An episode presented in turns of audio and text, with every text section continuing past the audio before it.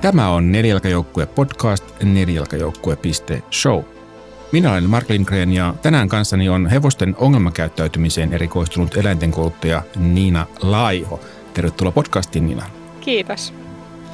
Tänään me puhumme hevosten kohtaamasta väkivallasta ja, ja siitä, miten, miten tämän väkivallan voi tai miten se tulisi välttää. Mutta ennen kuin mennään siihen Niina, niin niin sinä olet suorittanut eläinten koulutuksen erikoisammattitutkinnon, mutta mikä sai sinut erikoistumaan juuri hevosten ongelmakäyttäytymiseen? Äh, no, mulla on aika pitkä hevostausta ja mä oon itse asiassa aloittanut ylipäätään kouluttamisen nimenomaan hevosten kanssa. Ja tietysti niitä ongelmia tulee sitten vastaan aika paljon, niin mulla on ollut myös itsellä sellainen hevonen, jonka kanssa oli hirveästi ongelmia ja se oli oikeastaan semmoinen lähtölaukaus koko kouluttamiseen ja sitten myöskin juuri tähän ongelmakäyttäytymispuoleen. Eli sitten kun piti itse lähteä hakemaan erilaisia ratkaisuja, kun perinteiset menetelmät ei toimineet, niin sitten se myös sillä salvakkaavasti ohjasi tähän alalle ja nimenomaan sitten tähän ongelmakäyttäytymisen hoitoon. Lisäksi ajattelen, että Suomessa ei ole kyllä liikaa asiantuntijoita, jotka hevosten ongelmakäyttäytymistä nykyaikaisin keinoin ratkovat. Mulla itse tulee mieleen, kun puhutaan koirien ongelmakäyttäytymisestä, että, että, että yleensä se ongelma on sen, sen hihnan toisessa päässä, että onko se hevosten kanssa vähän sama asia sitten. Kyllä se oikeastaan on. Mä vähän jaottelen ongelmia yleensä noin, noin niin kuin kolmeen osaan, eli on niitä ei-toivottuja käytöksiä, eli ongelma on oikeastaan ihmisen eikä sen eläimen. Ja usein kyse on siis siitä, että se esimerkiksi hevonen toteuttaa niin kuin itselleen täysin luonnollista käyttäytymistä. Se käyttäytyy ihan normaalilla tavalla, mutta se ei ole ihmisen näkökulmasta ainakaan siinä kontekstissa toivottua. Sitten on ihan epänormaalia käyttäytymistä, eli yleensä sitten jo hyvinvoinnin ongelmia, ja ne on, ne on sitten yleensä sellaisia, mitkä ei ole välttämättä ihmiselle niin haastavia, vaan ne on ihan oikeasti sen, sen hevosen kannalta ongelmallisia. Ja sitten on ihan kipukäyttäytymistä, muuta vastaavaa, jossain määrin myös opittua käyttäytymistä, mutta se, että opittu käyttäytyminen tuottaisi käyttäytymistä, mitä kutsuttaisiin ongelmakäyttäytymiseksi, niin se on kuitenkin aika harvinaista. Eli useimmin se kyllä on se, että joko hevosella on sitten kipuja, tai sitten tosiaan se on, se on niin kuin hevoselle luonnollista käyttäytymistä, mutta se on ei toivottu konteksti ihmisen näkökulmasta. Mukana nelijalkajoukkueessa SEY, Suomen eläinsuojelu, Suomen suurin eläinsuojelujärjestö ja eläinsuojelun asiantuntija, sekä korittamatta.info, Palvelu, jossa kodittomat lemmikit etsivät uutta loppuelämän kotia.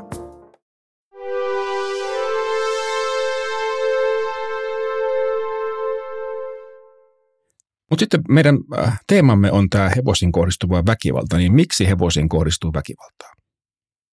No se on hyvä ja laaja kysymys kyllä, koska hevosiin kohdistuu paljon sellaista kohtelua, mikä ei missään nimessä olisi hyväksyttävää esimerkiksi koirien kanssa. No me tiedetään kyllä ihan viime vuosiltakin, että koirienkin kohdistuu ihan silmitöntä väkivaltaa, mutta paljon sellainen kohtelu, mikä tuomittiin tässä koirien kanssa, on hevosten kanssa hyvin arkipäivästä. Ja mä uskon, että iso syy on se, että hevonen on isokokoinen eläin ja on juuret sen hevosen kouluttamisessa on tosi kaukana sellaisissa ajoissa, kun ihmisten hyvinvointikin on saattanut olla niin heikolla tasolla, että meillä ei ole ollut mitään lähtökohtia pohtia toisen eläinlajin ikään kuin hyvinvointia, vaan on vaan pitänyt saada asiat toimimaan jollain tavalla nopeasti ja tehokkaasti. Mutta sitten näistä tavoista ei olekaan onnistuttu irtaantumaan siinä tahdissa, mitä me saadaan kuitenkin vaikka oikein laadukasta tutkittua tietoa siitä, että miten hevosta voisi olla kannattavaa kohdella niin, että ei tarvitse käyttää väkivaltaa, vaan voitaisiin nimenomaan pitää ihan huolta sen hyvinvoinnista. Niin, että iso eläin on ehkä vähän pelottava ja sitten sitä on pyritty kontrolloimaan Kyllä. mitä on ollut. Miten sä luulet, että, että mikä siinä on taustalla, että ne ikään kuin vanhat tavat ovat niin, niin tiukasti vielä käytössä? Äh, varmaankin se, että monella on tietysti ihan talousriippuvainen hevosista. Eli tavallaan yleensä sitten se maksaa paljon rahaa, kun pitäisi lähteä muuttamaan niitä toimintatapoja nopeasti. Ja sitten myös ihan, ihan sellainen niin kuin hidas kulttuurin muutos, eli, eli läheskään kaikki oppilaitokset eivät vielä kouluta hevosalan ammattilaisia sellaisilla tavoilla, missä vältettäisiin väkivaltaa joko henkistä tai fyysistä. Ja, ja sitten tota, esimerkiksi ratsastuskoulut on konseptina sinänsä vähän haastavia, koska siellä on paljon sellaisia tekijöitä, jotka on hevosille hyvin epäluonnollisia, ja jotta ne saataisiin toimivaan ilman väkivaltaa, niin se nimenomaan vaatisi tosi paljon aikaa ja rahaa, jolloin on tietysti sitten pohdittava sitä, että millainen se konsepti on, millainen sen pitäisi tulevaisuudessa olla, että me voitaisiin välttää väkivallan käyttöä. Niin, yleisesti ehkä sitten pohdin vielä sitä, että, että kun hevonen on myös saaliseläin, se on hyvin nopea liikkeeltään ja sitten kun se yhdistetään siihen isoon kokoon ja ehkä siihen, että niin kun hevonen eläinlajina ei ole ihan hirmuisen hyvin tunnettu. Toki kaikki, kauhean moni niin kun, ä, ajattelee tuntevansa esimerkiksi kokemushistorian pohjalta, mutta kun ylipäätään on saatu sitä hyvää tietoa hevosista vaikka aika niin kuin lähivuosina, jolloin ylipäätään se niin kuin faktapohjainen tieto hevosista on suhteellisen uutta ja se tavoittaa ehkä ne tavalliset hevosenomistajat, hevosharrastajat ja jopa ammattilaiset tosi hitaasti. Niin, jos sitten ajatellaan tätä äsken mainittua niin sanottua ongelmakäyttäytymistä ja sitten jos siihen haetaan ratkaisua väkivallan kautta, niin miten, miten, miten sinne sitten käy? Huonostihan siinä yleensä käy, eli päädytään aikamoiseen kierteeseen todennäköisesti siinä, että jos me pyritään äh, esimerkiksi kitkemään ongelmakäyttäytymistä väkivaltaisin keinoin rankasemalla, niin hevosella on kuitenkin joku syy käyttäytyä sillä tavalla, kun se käyttäytyy. Vaikka se olisi kuinka ongelmallista ja vaarallista, niin, niin siinä on aina niin kuin ongelmakäyttäytyminen on seuraus eikä syy mihinkään. Ja, ja silloin, jos se syy jää selvittämättä ja me pyritään vaan poistamaan se seuraus väkivaltaisin keinoin, niin on riskinä, että se hevonen kehittää jonkun vielä vaarallisemman, itselleen haitallisemman, ympäristölleen haitallisemman keinon, yrittää ilmaista sitä syytä, mikä siellä taustalla on. Sen lisäksi voidaan aiheuttaa erittäinkin vakavia pysyviä psyykkisiä haittoja sille hevoselle. Henkinen väkivalta on vielä, vielä huonommin tunnettua ehkä kuin se, mikä voi olla hyvin arkipäivästäkin fyysistä väkivaltaa.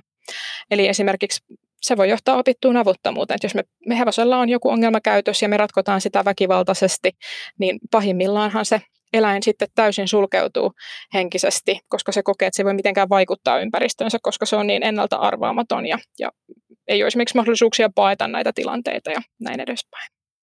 Mä niin koko ajan peilaan tuota, mitä sä, mitä sä kerrot niin kuin koiran kouluttamiseen ja, ja tavallaan vaikka koira ja hevonen on, on niin erilaisia eläimiä, niin kuitenkin tämä tavallaan ne oppii samalla tavalla ja, ja niitä ei saa kouluttaa myöskään väkivallalla molempia, että ne on hyvin samanlaisia siinä mielessä. Mitä sä, mitä sä siitä ajattelet? Itse koen, että nimenomaan koulut on hyvin sama, tai niin kuin sama ideologia, samat asiat siellä taustalla. Tai oikeastaan kyse ei ole edes ideologiasta, vaan ihan niin kuin tutkitusta tiedosta siitä, että minkälaista kohtelua, käsittelyä, kouluttamista nykyaikana kannattaa käyttää. Eli sehän nojaa kaikki niin sanottuun oppimisteoriaan tai oppimispsykologiaan, mitkä on tutkittuja lainalaisuuksia oppimisesta, ja ne pätee ihan kaikkiin niin kuin ihmiseen, selkärankaisiin, todennäköisesti myöskin muihin eläinlajiryhmiin. Mutta sitten meidän täytyy tietysti tietää niitä lajityypillisiä eroja. Eli hevosesta esimerkiksi kolme niin kuin tärkeintä seikkaa yleensä on juurikin se, että se on saaliseläin. Eli sen on pakko päästä joko pakenemaan tai sitten no, ne saattaa myös jähmettyä pelkoreaktionaan. Ja, ja niille pitäisi aina olla mahdollisuus näitä ilmasta silloin, jos niille tulee siihen tarve. Ja tietysti pyrkiä ennaltaehkäisemään, että tällaisen tilanteeseen ei päädytä. Toisena se, että ne on monipuolisia kasvis, syöjiä, eli niiden pitäisi saada tosi laaja repertuaari erilaisia ravinnonlähteitä, ja vielä se, että niiden pitäisi saada syödä pieniä määriä jatkuvasti ympäri vuorokauden.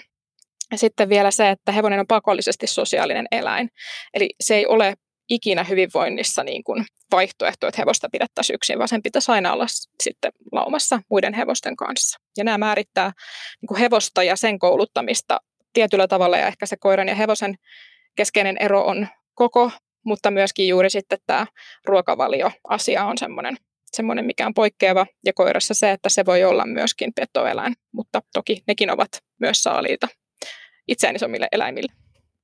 Niin aivan mutta koiralla se ei ehkä ole niin pinnassa se saaliseläimen reaktiot kuin, kuin hevosella tosiaan hevosen pitää saada syödä niin kuin pieniä määriä useasti päivässä. Se on semmoinen, ehkä ihmisenkin pitäisi syödä pieniä määriä useasti päivässä. se on se terveellisempää, mutta tuota, niin, mitä sitten, jos, jos se ei pysty tekemään niin, jos, jos ruokaa ei saakaan niin tasaisesti, niin mitä siinä on seurauksena?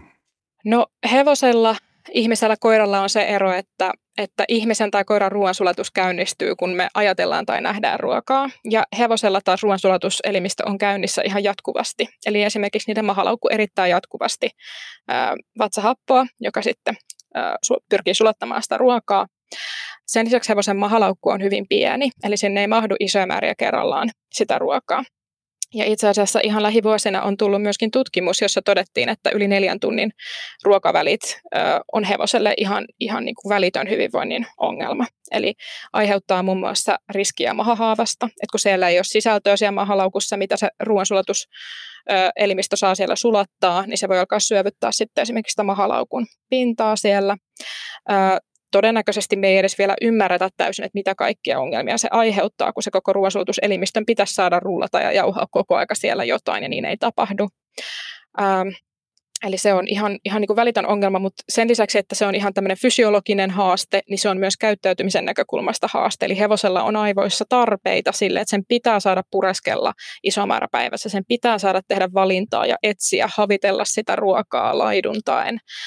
Sen lisäksi se on myös sosiaalinen tapahtuma, eli että pitäisi päästä muiden hevosten kanssa olemaan ja syömään. Ja silloin kun nämä kaikki tarpeet jää toteutumatta tai ne ei toteudu riittävän hyvin, niin se on myös hyvinvoinnille ongelmallista. Ja se voi olla yksi tämmöinen asia, mikä näyttäytyy ihmiselle sitten ongelmakäyttäytymisenä, että jos hevonen vaikka ei pääse syömään riittävästi, riittävän monipuolista ruokaa oikeanlaisella tavalla, eli laiduntamalla, maan tasalta jollain tavalla, niin se voi vaikka pyrkiä sitten kiskomaan väkisin itse aina heinäpaalille tai ruoholle, kun se näkee sen yksinkertaisesti siksi, että sillä on nälkä ja ne ruokailuun liittyvät tarpeet ei, ei tyydyt. Niin, että hän, hänkin tuota, niin, apettaa mielellään porukassa. Kuinka helppo tai vaikea noi tuommoisesta syystä johtuvat ongelmakäyttäytymiset on sitten tunnistaa? Öö, no ehkä tavalliselle hevosenomistajalle aika vaikeita, koska hevosmaailmassa ehkä sellainen ajattelu, missä pohditaan syy-seuraussuhteita, on vielä aika uutta, että ajattelu on hyvin lineaarista. Sen lisäksi tietysti hevosmaailmassa vaikuttaa johtajuusajattelu, niin kuin vielä jossain määrin koiramaailmassakin. Ja, ja kun perinteisesti lähes kaikki hevosen käyttäytymisongelmat on laitettu johtajuusongelman piikkiin, mikä on ollut ihmisen näkökulmasta hirveän helppoa, koska aina voidaan sitä ajatella, että kun mä oon parempi pomo, niin ehkä nämä tästä ratkeaa, vaikka niin ei oikeasti välttämättä edes käy. Todennäköisesti se suhde vain heikkenee ja, ja niin kuin näin edespäin tulee uusia ongelmia.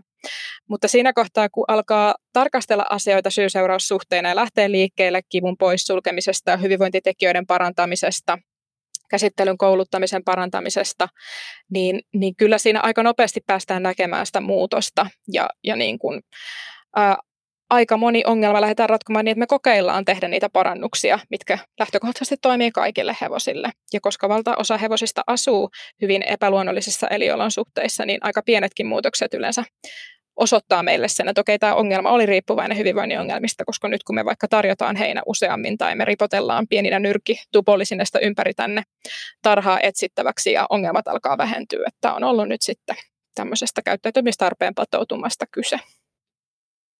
No sitten vielä, jos palataan tuohon väkivaltaan, niin miten sitä voi sitten välttää? No siinä tarvitsee lähteä tutustumaan hevoseen ehkä vähän uusin silmiin, opetella hakemaan sitä faktapohjaista tietoa siitä, että minkälainen eläinlaji on kyseessä, jotta me voidaan tyydyttää sen tarpeita mahdollisimman hyvin niin, että se hevonen on myös mahdollisimman turvallinen, koska usein siihen väkivaltaan sorrutaan niissä hetkissä, kun jotain on jo tosi pahasti pielessä. Jos hevonen on jatkuvasti stressaantunut esimerkiksi hyvinvoinnin ongelmien takia, niin niin siinä helposti juurtuu sen väkivallan käyttöön, koska se hevonen on koko ajan pikkasen vaarallinen. Ei siksi, että se olisi sen hevosen vika, vaan se elinolosuhteet saa sen vaikka käyttäytymään niin. Sen lisäksi on tärkeää opetella tutustumaan siihen hevosen elekieleen, mikä on hevoselle normaalia käyttäytymistä, mikä on epänormaalia käyttäytymistä ja minkälaisilla tavoilla hevonen ilmaisee sitä, että se on vaikka lievästi jännittynyt tai stressaantunut, jotta me siinä vaiheessa voidaan helpottaa tilannetta, eikä vasta sitten, kun meillä on jo ihan valtava pommi siinä käsissä. Ää, ja ja tota, sen lisäksi on hyvä tutustua oppimisen lainalaisuuksiin, eli siihen juurikin, että miten eläin oppii, minkälaiset ää, kognitiiviset kyvyt hevosella on, eli miten se ajattelee asioita, miten se pystyy muistamaan, miten se kategorisoi, koska ne on hyvin erilaisia kuin ihmisellä, miten hevonen aistii maailmaa. Ja ylipäätään sitten siihen tutustuu kouluttamisen keinoissa siihen, että miten voi opetella käyttämään palkkioita, eli positiivista vahvistetta. Yleensä se hevosten kanssa on tosiaan se ruoka, mutta se voi olla myös esimerkiksi rapsutus tai tutkiminen tai ää, joku sitten tämän tyyppinen ratkaisu.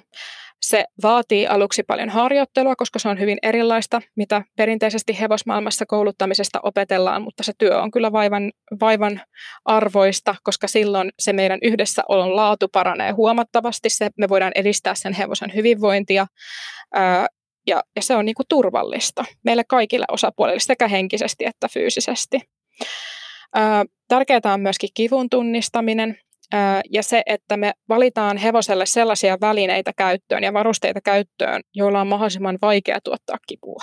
Eli aika monet valitettavasti välineet on sellaisia, että, että siitä on aika lyhyt matka siihen, että hevosta sattuu. Ja sellaisen kanssa hyvin kokeneenkin toimijan on aika vaikeaa olla niin, että tästä kipua ei aiheutuisi. Puhumattakaan siitä, että väkivalta voi myös olla sit niin kuin väkivallan uhkaa. Eli jos hevonen on vaikka oppinut siihen, että kun mulla on tämä tietty varusteväline tässä läsnä ja mua on aiemmin sattunut, niin pelkkä se, että se asia on siinä läsnä, voi olla hevoselle jo todella pelottava kokemus. Sä mainitsit tuossa aikaisemmin, että, että hevonen eläinlajina on, on melko huonosti tunnettu ja yksi, yksi pointti oli siinä, että ei ehkä ajatella, että se on tota niin, saaliseläinlaji ja se aiheuttaa sitten – tiettyjä, tiettyjä asioita siihen, miten käyttäytyy ja miten reagoi. Mitäs muuta hevosessa on sellaista, mitä ei tunneta tarpeeksi hyvin tai mikä pitäisi ymmärtää paremmin? No ehkä nämä kaksi muuta, mitä mä siinä yhteydessä niin kuin tunnistan, että, että niin kuin lähes kaikki hevoset tai oikeastaan ehkä jo kaikki tietää tämän saaliseläinpuolen, koska he on nähnyt sen kääntöpuolen siitä, kun hevonen yrittää vaikka paeta paikalta tai jähmettyä. No jähmettyminenkin tunnetaan vielä vähän heikosti ehkä, niin, niin se aiheuttaa vaaratilanteita. Se, että miten siihen, että reagoidaanko siihen sillä järkevyydellä, että vaikka se pelästyisi meidän mielestä ihan hassua asiaa, niin sehän on todellinen pelko hevoselle, jolloin me ei voida kuitata sitä vaan sillä, että se täytyy nyt vaan saada menemään sinne, tai mun pitää nyt saada jatkaa sitä, mitä mä olin tekemässä, koska se pelko on todellinen kokemus. Ää, ja hevosen maailmankuva on erilainen kuin ihmisellä, jolloin ne voi pelata meidän mielestä hassuja asioita. Mutta sen lisäksi mun mielestä hyvin selkeä osoitus siitä, että, että se sosiaalisuuden tarve niin kun on huonosti tunnettu, on se, kuinka paljon hevosia pidetään yksin. Eli, eli kuitenkin hyvin iso osa asuu karsinoissa ja tarhaa päivät yksittäin, niin että ne ei pääse olemaan samassa tilassa muiden hevosten kanssa. Ja sitten, no, on tärkeä edistysaskel, että hevosia pidetään kaksin, mutta se lauma on kolmesta neljästä hevosesta ylöspäin, ja se olisi se niin kuin hevoselle hyvinvoinnin kannalta ö, välttämätön tila sitten kuitenkin. Surullinen välinputoja joukko on esimerkiksi orit, jotka lähes järjestelmällisesti pidetään yksin. Ja tietysti tammojen kanssa sitten ei voida päästää lisääntymään vapaasti, vapaasti niitä, mutta ori on oikeastaan luonnossa se todennäköisesti lauman sosiaalisin yksilö, eli sille olisi niin kuin kaikkein tärkeintä saada hevosseuraa, ja ne on ne, jotka yleensä eristetään muista hevosista täysin, jopa niin, että niillä ei ole näkö- tai kosketusyhteyttä muihin hevosiin. Sitten on tämä, tämä niin kuin ruokavaliopuoli, eli juurikin se, että usein hevoset saa ruokaa kolme-neljä kertaa päivässä, jolloin ne ruokavälit hän on auttamatta liian pitkiä. Onneksi kaiken näköinen automatisointi vähän auttaa tällä hetkellä. Jotkut hevoset saa vapaasti ruokittuna heinää, jos niiden, niiden sitten aineenvaihdunta sietää sitä niin, että ei tule ylipainoa. Hälyttävän paljon siitä. Mutta, tota, mutta edelleenkin se, että, että myöskin se hyvin kapea niin kuin, määrä erilaisia kasvilajikkeita siinä heinässä on usein riittämätöntä. Eli niiden pitäisi saada valikoida kausittain hyvin erilaisia kasveja. Ne voi syödä jopa oksia, ehkäpä jopa marjoja, sammaleita, juuria, kaiken näköistä. Ja niiden pitäisi saada tehdä sitä valintaa, koska se tarve on koko ajan siellä olemassa. Ja myöskin niiden elimistö saattaa ihan vaatia sitä. Eli tämä on yksi sellainen haaste, että vaikka meillä olisi heinä, missä on äärettömän hyvät heinäanalyysit, niin yleensä heinä sisältää vain hyvin niin kuin kapean määrän erilaisia kasvilajikkeita. Eli se on, se on sitten toinen, toinen sellainen asia, ja se on myös sääli siksi, että esimerkiksi ruokapalkan käyttö, mikä on vielä jokseenkin vieroksuttua, mutta se on kyllä kasvavassa suosiossa. On ymmärretty, kuinka hyödyllinen työkalu se on, koska hevosella on käytännössä aivan loputon ö, nälkä, eli niitä on niin kuin vaikka koiraan verrattuna mukavampi kouluttaa se ruoan kanssa, koska ei tarvitse pelätä sitä, että maha tulisi täyteen. Ei niillä tule maha täyteen, vaan se hyrrää se koneista siellä koko ajan. Ja, ja siinä ei ole sellaista pelkoa, mikä sitten koiran kanssa on aika tyypillistä. Ja se, että se tuo myös hevosen hyvinvointiin oikein käytettynä todella paljon lisää arvoa, kun sitä ruokaa käytetään siinä kouluttamisessa, koska ruoka on hevoselle niin kuin yksi tärkeimmistä asioista maailmassa. Valtaosan ajasta luonnossa hevoset käyttää ajan siihen laiduntamiseen, ruoan hankintaan. Ja, ja tota, sama me nähdään oikeastaan laitumella kesäisin, että kun, mitä ne hevoset sitten tekee, niin nehän syö, syö ja syö, koska siihen heidät on luotu alun perin. Niin ja aivan tuossa tuli hauskasti mieleen tuosta myöskin ruoan, ruoan monipuolisuudesta, että, että heille pitäisi olla tarjolla myöskin niin satokauden mukaista sapuskaa sitten. Suomessa se ei ole ihan helppo asia, koska tietysti meillä ei ole täällä tarjolla kuin hirveän yksipuolisesti valtaosa vuodesta, mutta, tota, mutta joo, Suomi ei ole siinä mielessä helppomaa. Niin, se ei ole ihan niin kuin luonnonmukainen ympäristö hevoselle. Tuosta kouluttamisesta vielä sen verran, voiko tuota niin tämän Voiko hevosen nämä ikään kuin äh, luonnonmukaiset tai siis äh, vaistamaiset reaktiot kouluttaa jotenkin pois? Voiko pelon kouluttaa pois? Äh, ehkä sana, että kouluttaisin pelon pois voi olla sinänsä harhaanjohtava, että jos, jos hevonen on kokenut pelkoreaktion jotain asiaa kohtaan, niin se kyllä pysyy muistoissa, koska sehän on selviytymisen kannalta ensisijaisen tärkeää, että kun mä oon pelästynyt jotain, niin mä muistan sen jatkossakin, jotta mä en esimerkiksi pääse hengestäni, jos se sitten oli vaikka peto tai mä jäin kiinni johonkin jalastani tai mitä ikinä se sitten onkaan. Mutta me voidaan kyllä siedättää. Eli me voidaan saada kyllä hevosen opetettua ää, erilainen käyttäytymistapa, ja se pelko voi lievittyä. Eli se ei ehkä ole siellä muistissa sitten niin vahvana enää, mutta siirrytyksessäkin on tietysti se, että, että me ei voida vaan sen varjolla palata takaisin toimimaan niin kuin ne on aiemmin toimittu, jos se aiheuttaa hevoselle pelkoa, koska se pelko sieltä kyllä voi herätä uudelleen. Mutta siirrätys on se koulutustapa, millä me voidaan saada lievitettyä sitä pelkoa ja tosiaan opetettua myös uusi käyttäytymismalli hevoselle niihin tilanteihin, joissa se sitten aiemmin on pelännyt. Se tietysti vaatii järjestelmällisyyttä ja aikaa, ja, ja kukaan ei voi sanoa aikataulua siedätykselle, koska se hevonen on se, joka määrittää sen, että missä aikataulussa ää, se siedätys voi edetä, ja sekään ei ole tietoinen ratkaisu hevoselta, vaan se on kyse siitä, että miten se hermosto alkaa toimia uudella tavalla, kun se on aiemmin johonkin tiettyyn vaikutteeseen reagoinut tietyllä tavalla, niin miten se, minkälaisella aikataululla se hermoston toiminta alkaa muuttua. Niin, että alkaa ne, tuota, ne ärsykkeet tuntua jo turrilta, että ei enää jaksa kiinnittää huomiota. Niin se... Joo, aivot eivät ikään kuin enää niin kuin huomaa niin selkeästi näitä asioita. Joo, mä ajattelin nimenomaan niin esimerkiksi näitä poliisin, poliisin palveluksessa olevia hevosia, että ne joutuu aika yllättäviin tilanteisiin, joka varmaan kouluttamattomalle hepulle olisi aika, aika kamalia paikkoja. Kyllä, mutta tavallaan se, että et, et yleisesti kouluttamalla voidaan lievittää huomattavan laajasti pelokkuutta ja, ja niin kuin hevonen, joka on todella pelokas, niin kuin me puututaan sekä sinne hyvinvointiin, terveyteen, että sitten siihen käsittelyyn ja kouluttamiseen, niin me pystytään pidentämään jatkuvasti sitä ikään kuin matkaa siihen, että hevoselta tulisi sitten vaikka se pakoreaktio. Ja yleensä tässä käsikädessä muuttuu myös hevosen omistajan tuntemus sitä hevosta kohtaan. Eli me ruvetaan näkemään varhaisessa vaiheessa, että milloin se hevonen on lievästi jännittynyt, jotta me voidaan siinä kohtaa palata takaisin sinne alueelle, missä se hevonen pystyy rentoutumaan tai auttamaan sitä erilaisilla harjoitteilla siinä, että, että se taas pystyy se hevonen olemaan rauhallisempi. Ja aika usein siihen tarvitaan myös ehkä, ehkä sellainen oma ajattelumaailman muutos siitä, että on valmis muuttamaan omia odotuksiaan. Että vaikka mä haluaisin lähteä nyt maastolenkille, mutta hevonen pelkää, kun me lähdetään pihasta pois. Ja, ja se ei niin kuin lievity se pelko, että vaikka me mennään takaisin sinne tallipihalle ja yritetään lähteä uudestaan se pelko herään, niin okei, me ei nyt lähdetä maastoon tänään, vaan me tehdään jotain muuta. Ja mä pyrin selvittämään, että miksi tämä nyt tänään pelotti, vaikka eilen kaikki meni hyvin.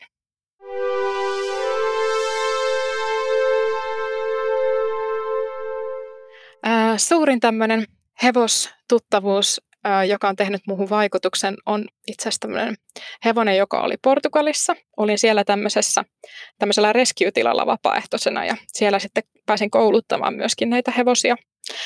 Ja siellä oli tämmöinen Gerida-niminen hevonen, joka oli perust, pelastettu todella karuista oloista, eli näin siitä kuvia silloin, kun se on sitten tullut tälle tilalle. Ja, ja en ole siis ikinä nähnyt eläisen niin huonokuntoista hevosta, eli aika moni olisi todennäköisesti luovuttanut sen suhteen heti alkuunsa, mutta tämän tilan omistaja sitten päätti, että hän ottaa sen nyt hoiviinsa ja kokeilee antaa sille vielä elämän.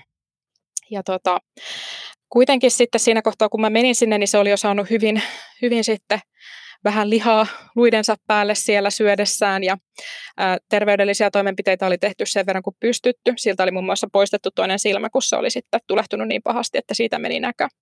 Mutta siellä oli sitten kuitenkin ongelmana se, että tämä ei sietänyt ihmisiä ollenkaan, vaan suhtautui hyvin aggressiivisesti ihmisiin, eli sillä pidettiin koko aika esimerkiksi riimua päässä ja sitä ei käytännössä voitu oikein edes taluttaa turvallisesti paikasta toiseen, toiseen koska tota, se oli niin vaarallinen. Ja mä pääsin sitten sitä kouluttamaan, mä halusin aluksi niin kuin opettaa sille riimua uudestaan, jotta siltä voisi ottaa se riimun pois päästä, koska sekin selvästi teki sille hiertymiä, jotta sille, se oppisi sitten pukemaan sitä päälle. Ja lisäksi sen jalat oli hyvin huonokuntoiset, siellä oli ihottumaa, koska se oli löydetty paikasta, missä oli paljon mutaa, polviin asti mutaa ja sinne oli kuollut muita eläimiä, eli siellä on ollut bakteereita sitten hurjasti ja, ja siitä näkyy sitten jäljet edelleen.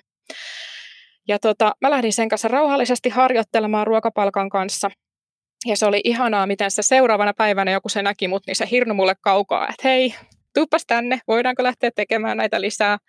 Ja se oli mullekin tosi pelottavaa, koska mua oli varoiteltu siitä hevosesta hirveän paljon, että se on vaarallinen, jolloin mä siis aloitin kouluttamisen aidan takaa ja tehtiin siellä hyvin, hyvin pitkään harjoituksia ja se oppi hämmästyttävän nopeasti. Mä olin siellä kaksi viikkoa ja kun mä lähdin sieltä pois, niin sille saatiin laitettua riimu päähän ja otettua pois. Me saatiin pestyä sen jalkoja vesiletkulla. Mä sain mentyä sinne aitaukseen sen kanssa niin, että mä levitin rasvaa niihin jalkoihin. Ja tota, niin, että se oli täysin turvallista. Ja tota, sinne jäi sitten tämmöinen hoitaja, jolle mä opetin nämä samat asiat niin, että hän pystyi jatkamaan näitä asioita sitten sen hevosen kanssa. Ja siinä kohtaa sitten, kun lähdin sieltä pois, niin sitä lähdettiin myöskin totuttamaan sitten muihin hevosiin, että hän pääsisi vielä olemaan laumassa. Tässä paljastui kouluttamisen yhteydessä, että se itse asiassa toinenkin silmä oli todennäköisesti sokea, eli siinä piti vielä itse sopeuttaa omaa toimintaansa aika, aika paljon siihen, että mulla, mun piti antaa sille toistuvasti vähän merkkejä siitä, että mitä tapahtuu, että Riimu lähestyy nyt päätä ja mä oon täällä ja nyt mä oon tuolla ja nyt tapahtuu tällaista ja, ja näin edespäin. Eli se oli niin kuin todella opettavaista, koska piti itse olla hyvin varovainen, että mun oma toiminta ei ole hänelle pelottavaa, jotta hän ei koe tarvetta käyttäytyä aggressiivisesti, eikä mitään uhkaavaa tilannetta siis kertaakaan tapahtunut.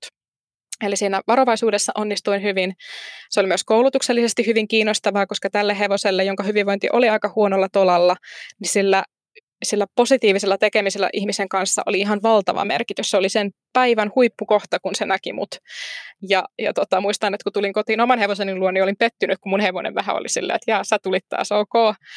Mutta sitten mä samaan aikaan tajun, että sillä oli hyvinvointi aika hyvällä tolalla. Sillä oli muitakin juttuja. Sillä oli muita hevosia ja tilaa ja ruohoa ja, ja näin edespäin, jolloin se on ihan positiivinen asia, että mä en ole se ainut hyvä asia siellä elämässä. Mutta se oli myös ihanaa, että pystyi konkreettisesti auttamaan siinä, että sen hevosen ei tarvitse koko ajan ihmisten lähellä pelätä, että mitä tapahtuu, vaan se oppii, että ihmisen kanssa voi tapahtua myös positiivisia asioita. Mutta se, mikä minua hämmästytti, oli juurikin se oppimisen nopeus, että kahdessa viikossa se suhtautui täysin eri tavalla ihmisiin. Muutkin pääsi esimerkiksi siivoamaan tarhaa samalla, kun se oli siellä ja se uteliaasti kulki perässä ja katseli, että mitä tapahtuu. ja sitä oli lähdetty mun lähdön jälkeen jopa sitten taluttamaan pieniä matkoja. Ja näin se luottamus ihmisiin alkoi siinä sitten vähän rakentua. Ei tietenkään päästy mihinkään, mihinkään niin kuin päätepisteeseen, mutta, mutta kyllä se eläinten oppimiskyky ja tietynlainen anteeksi antavuus on, on aina vaan kerta toisensa jälkeen täysin hämmästyttävää.